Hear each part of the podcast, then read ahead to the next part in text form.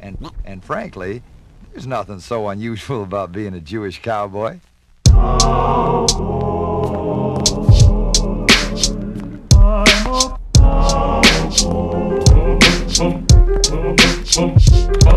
On the trail to nowhere, all I have is a horse. Even he would leave if he broke free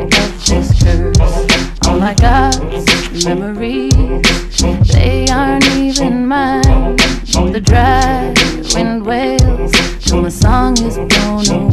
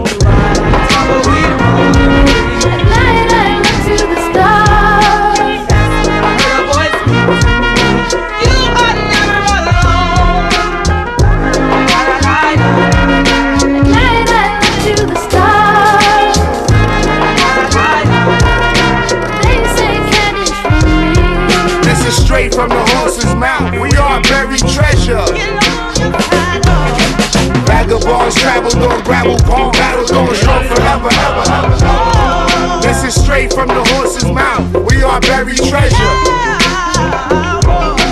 Vagabonds traveled on gravel palm, battles going strong forever, ever. Bounty on my head, spurs on your feet. We are the out of towners, the county gives us grief. Or iron horses, we gallop at light speed.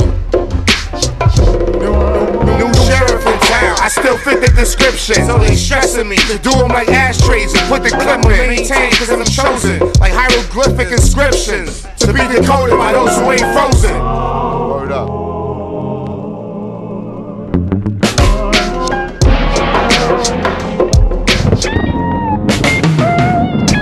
Now there's no tomorrow, only yesterday. To live in the past is to your life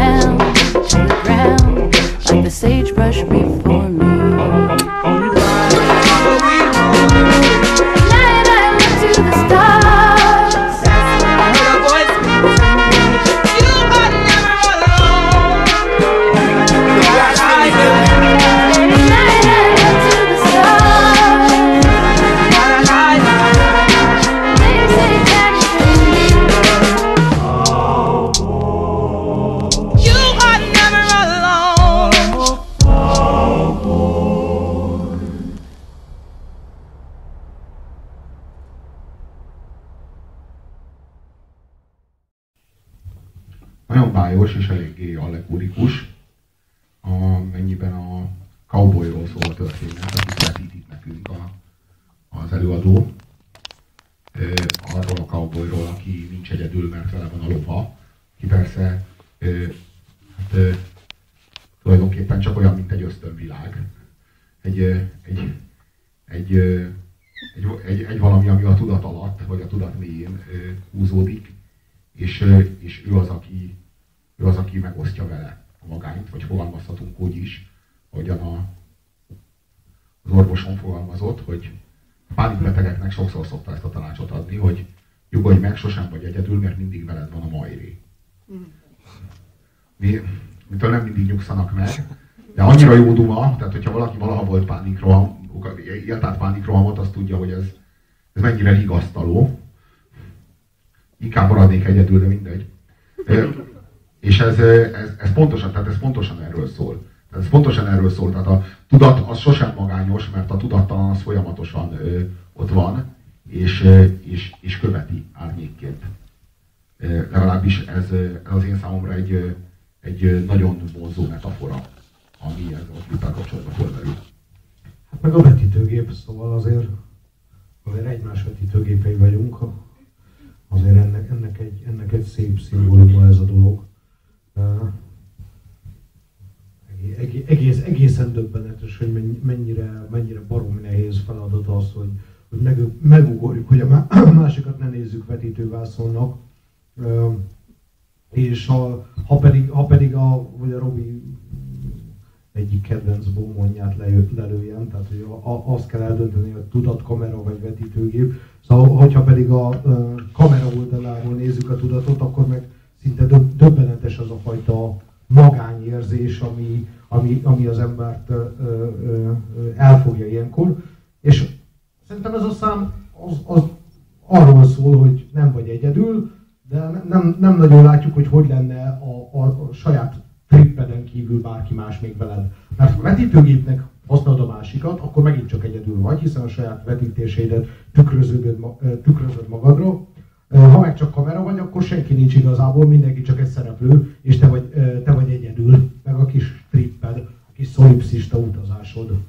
Úgyhogy szerintem azért ezek, ezek barom felvetések, és nagyon, nagyon pontosan és igényesen adja vissza ezeket ez a klip. A nagyon fontos kérdés az valóban az, hogy vetítő, vetítő-e a tudat, vagy pedig befogadó-e a tudat, vagy fogalmazunk úgy, hogy kamera a tudat, vagy projektor a tudat. Minden esetre a, itt ez a videóklip mindenképpen amellé teszi a voksát, hogy itt egy projekcióról van szó. Tehát, hogy minden projekció. Tehát, hogy bármit látunk a világban, az projekció. Azt mi projektáljuk. Tehát valójában azáltal, hogy fogalmakat alkotunk, és valójában azáltal, hogy a valóságnak az alapzatait leképezzük, a valóság szövedékéről vagy örvényéről lehasítjuk, és azokat szavakkal látjuk el, fogalmiasítjuk, ezáltal létrehozzuk az úgynevezett valóságot, ezáltal az úgynevezett igazságtól saját magunkat elidegenítjük. És ebben a valóságban aztán már, már tudunk mozogni, már tudunk újabb és újabb fogalmakat alkotni, a fogalmakat egymással különböző relációba tudjuk hozni, csak hogy hát ezeket a fogalmakat eleve mi alkottuk. Ezek a fogalmak eleve a mi projekcióink.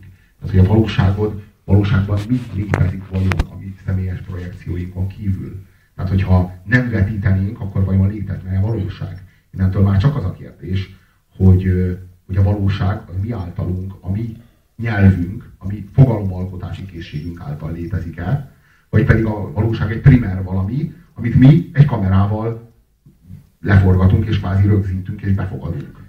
É, nagyon nehéz vitatkozni azzal, hogy a valóság érzékelése, akár a kamera, akár a projektor ö, működési módja által ö, ö, működne, vagy ö, ö, valósulna meg.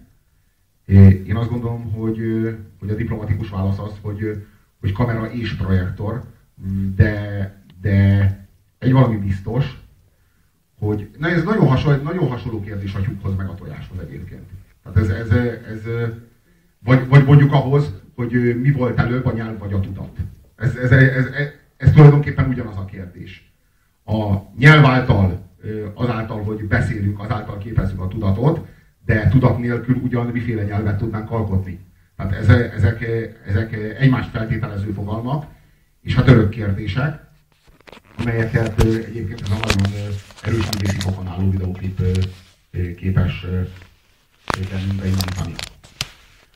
Hogyha, hogyha tovább lépünk, akkor a 39. legjobb videóklip valaha, az én kollégámnak Bulcsónak a nagy kedvence, ezt neki köszönhetitek de svéd zenekarnak a Knife-nak a Persis on